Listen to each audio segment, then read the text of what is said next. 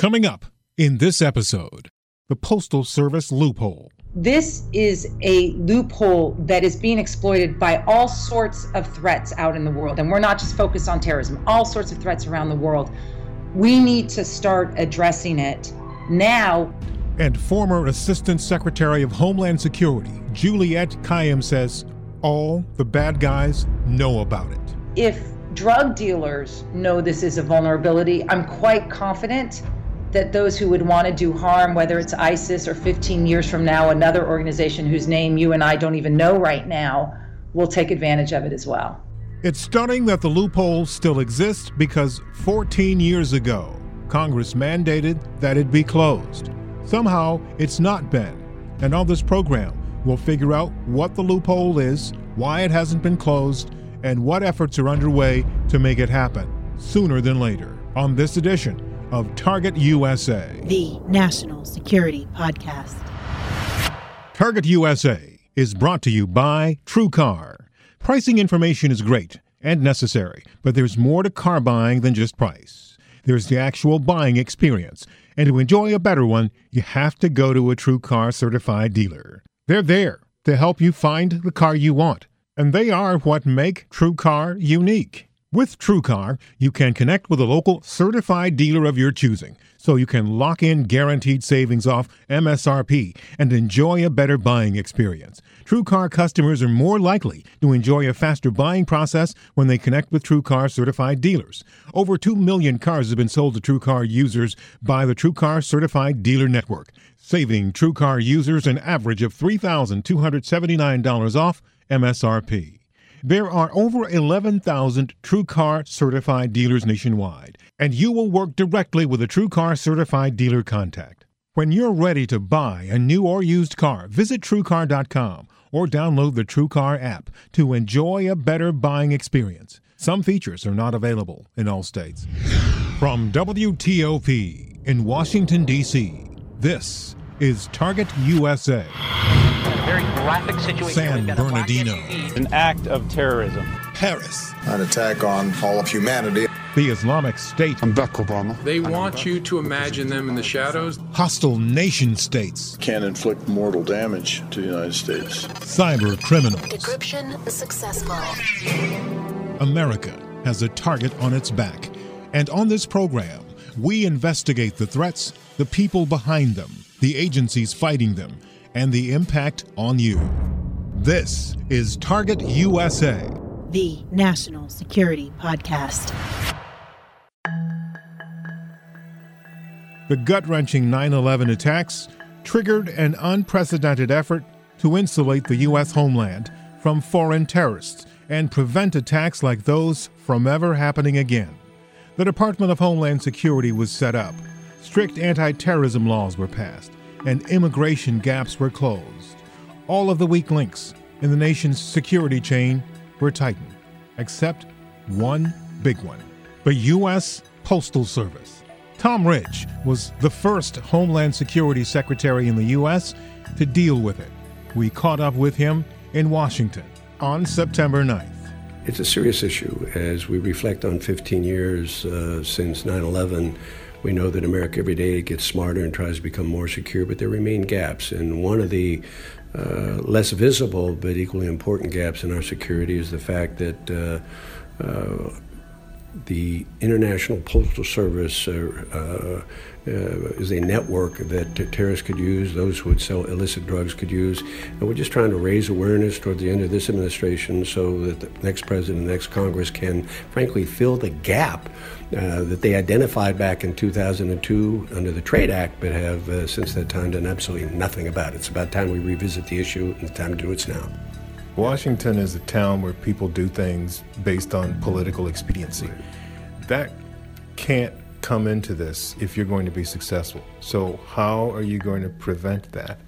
Well, I think in this instance, uh, sometimes, uh, you know, you've been covering this town for a long time. Uh, politics isn't always good policy, but good policy is always good politics. And the notion that the Congress had previously identified a gap, that is, uh, send whatever illicit or improper packages through the uh, uh, your foreign postal service rather than a private express carrier, then you avoid the requirement to send basic information electronically to the U S government so it could run its algorithms to see whether we pull that package aside. That's a gap.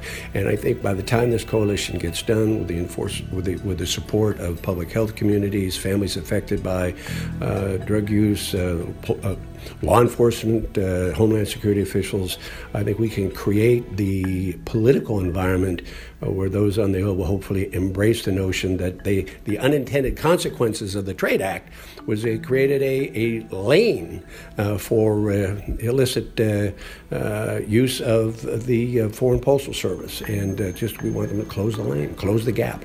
Tom Ridge was a Republican governor in Pennsylvania and served as Homeland Security Secretary under a Republican president, George W. Bush. His partner in this effort is a Democrat, Juliette Kayyem, who served as Assistant Secretary of Homeland Security for Intergovernmental Affairs in the Obama administration. They've joined together in a new national security project called Americans for Securing All Packages. And Kayyem explained exactly what the problem is. Okay, so the gap is essentially that um, when mail is mailed to the United States from foreign countries, most, many of them allies, some of them not, um, if it's of a certain weight, uh, it it doesn't go through sort of normal cargo, you know, kind of surveillance. It just is normal mail. If that mail is sent through private mailing services, we know them as U P S and FedEx, but there's a lot of them around the world.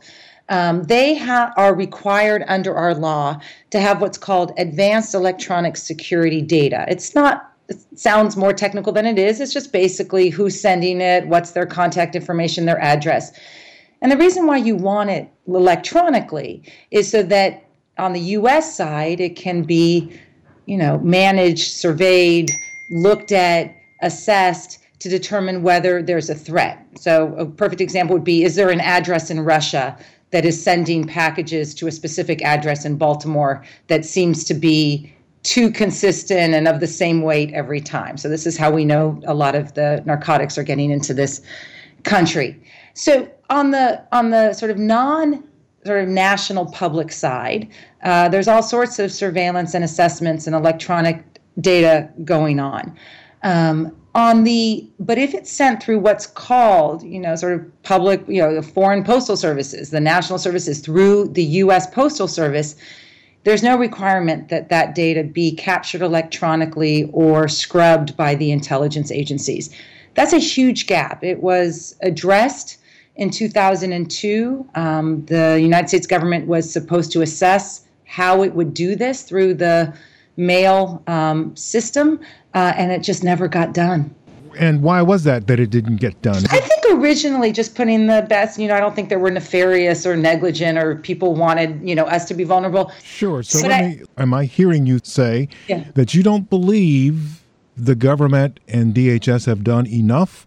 I think they haven't been required to do enough. I mean, I think that, in well, other words, what much, we're looking pretty what, much sorry, go ahead. Pretty much that's that's that's essentially the gist of it. Required, yeah. required no, I think or that's not. Right. This is a major gap. And look, it's not that technology is the challenge anymore, because we have an entire sort of mailing system, right? That we, you know, that the on the private side that is using electronic data. That is, you know, there's this thing called denied party screening, so that if our intelligence agencies and our law enforcement agencies do not want something shipped in or mailed in from a certain address, it won't come in. So you can think of it as a no-fly list. We don't have that on this, on the what might be called the public side, on the foreign post side. Part of it is it's not just the U S's problem as well. I, I honestly believe that, I mean, look, we have a global economy. There are other, you know, the other foreign postal services um, uh, want to make the ease of of uh, delivery uh, as smooth as possible.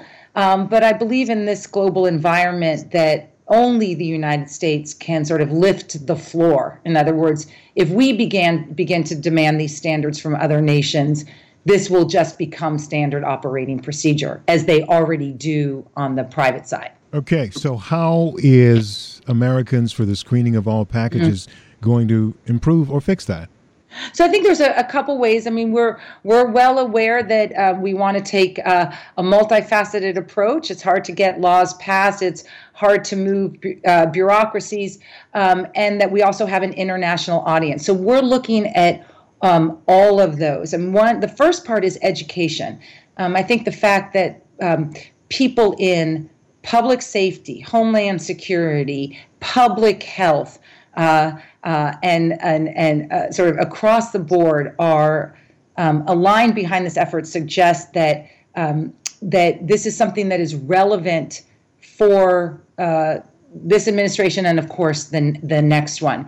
Uh, the other is, you know, looking for if we can get legislative fixes that could uh, uh, require Uh, uh, the, these electronic screening processes to, you know, not tomorrow, but to over time to be adapted by the foreign post. And then, of course, there's a international aspect to this, which is, you know, sort of convincing other countries that this is for the benefit of all. But that's a part of the problem right yeah. there. That's a part of the problem right there is the time.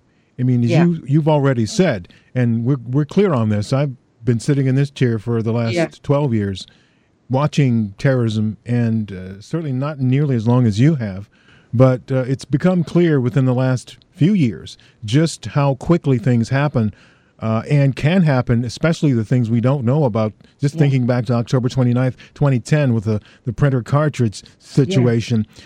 So how are you going to manage this issue and this this need to get this done sooner?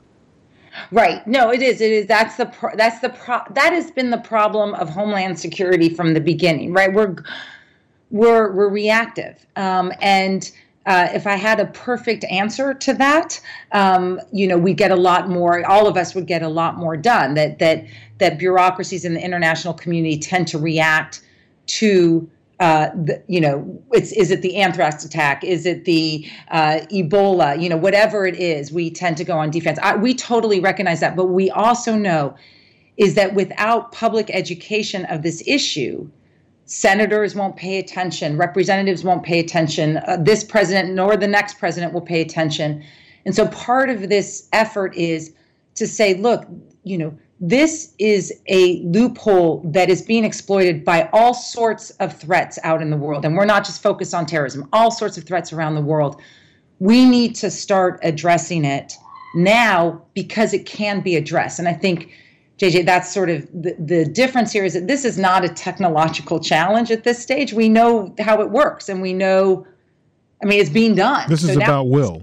Yeah. I mean, it's just applying it to a new pool of So, you know, a large pool of mail right now. Okay, so let's talk about some of those, uh, the kinds of bad things. You mentioned drugs, um, yeah. and we, we we we know we know what the dark web is capable of, but yeah. give us a sense in layman's terms of some of those bad things that the dark web can deliver yeah. without the eyes uh, of a very focused and uh, capable uh, Homeland Security system to screen. Yeah, so we so so here's what we do know from both studies that have been done, as well as if you, and it's not even the dark web, if you just spend a little time on Snapchat. So we do know that in tests that have been done uh, by outside organizations, essentially what we call red teaming, right? Determine whether there are vulnerabilities in the system by testing them. Right. That not a single thing uh, uh, nefarious in this. In one case, it was drugs that was sent through foreign posts was captured um, by uh, uh, the surveillance system that we presently have. So we know that that that it's vulnerable just by the fact that nothing is being captured because the surveillance of that kind of mail is it's bulk, it's it's you know done by paper, it's it's just not twenty-first century surveillance. What we also know is that if you look out in the world. So you, so I, I want to get um, opioids from uh, Russia, and what's the best? W- or I want to send them to Russia, um, uh, but more importantly, I want to import them here. Um, if you look on uh, the web, you don't have to take that much time. You know, you'll find websites, you'll find Snapchats, you'll find um, Reddit discussions about everyone recommending saying use the use the postal services that come through the U S Postal Service rather than private, because the private is subject to all sorts of electronic data control. So we know that the market, the market is finding the loophole. The jihadist world mm-hmm. appears to be, in many ways, well ahead of the general public yeah. when it comes to uh, trends, in terms of nefarious trends, definitely. Is it your sense that they may be considering or may already be using um, this loophole to do harm to this country? You know, I so that it's a great question. And, and my short answer is, I don't know. I mean, and that's and so but the way we should be thinking about Homeland Security is, are there ways in which we can minimize America's vulnerability that still allow, you know, in this instance, a postal service to thrive? I think in this instance, I can answer yes, right? I mean, this is and so and secondly, what I also know is if drug dealers know this is a vulnerability, I'm quite confident that those who would want to do harm, whether it's ISIS or fifteen years from now, another organization whose name you and I don't even know right now, will take advantage of it as well. And speaking of threats, coming up in our next episode. Fragile, ambitious, and nuclear. And here, with obviously the North Koreans, mm-hmm. throw in the Pakistanis. I think the Iranians deserve to be in that club. Mm-hmm. And you know what? In my darker moments, I put the Russians in there too. An updated examination of the threats facing the U S by people who know. I'm J J Green, and this is Target U S A, the National Security Podcast. You know, if like the rest of the whole world, you're all caught up in the what the f- did Donald tweet today game, good news. Podcast One's got a few shows that you need to download pronto. There's Breitbart's Milo Yiannopoulos, a weekly discussion of all things technology, media, video games, politics, internet culture, and of course, the dreaded social justice warriors. Former Clinton White House advisor Dick Morris. Hillary, I worked as her chief advisor for twenty years. I know her, and she should not be president. Weekly Standard editor Bill Kristol. We're fighting a war against radical Islam, but the President of the United States won't call it a war, and he won't mention radical Islam. And all the editors of The Standard get together to do a weekly confab. Welcome to The Confab. I'm Eric Felton. Download Milo, Dick, Bill, and The Confab today on the Podcast One app, or subscribe at podcast one dot com.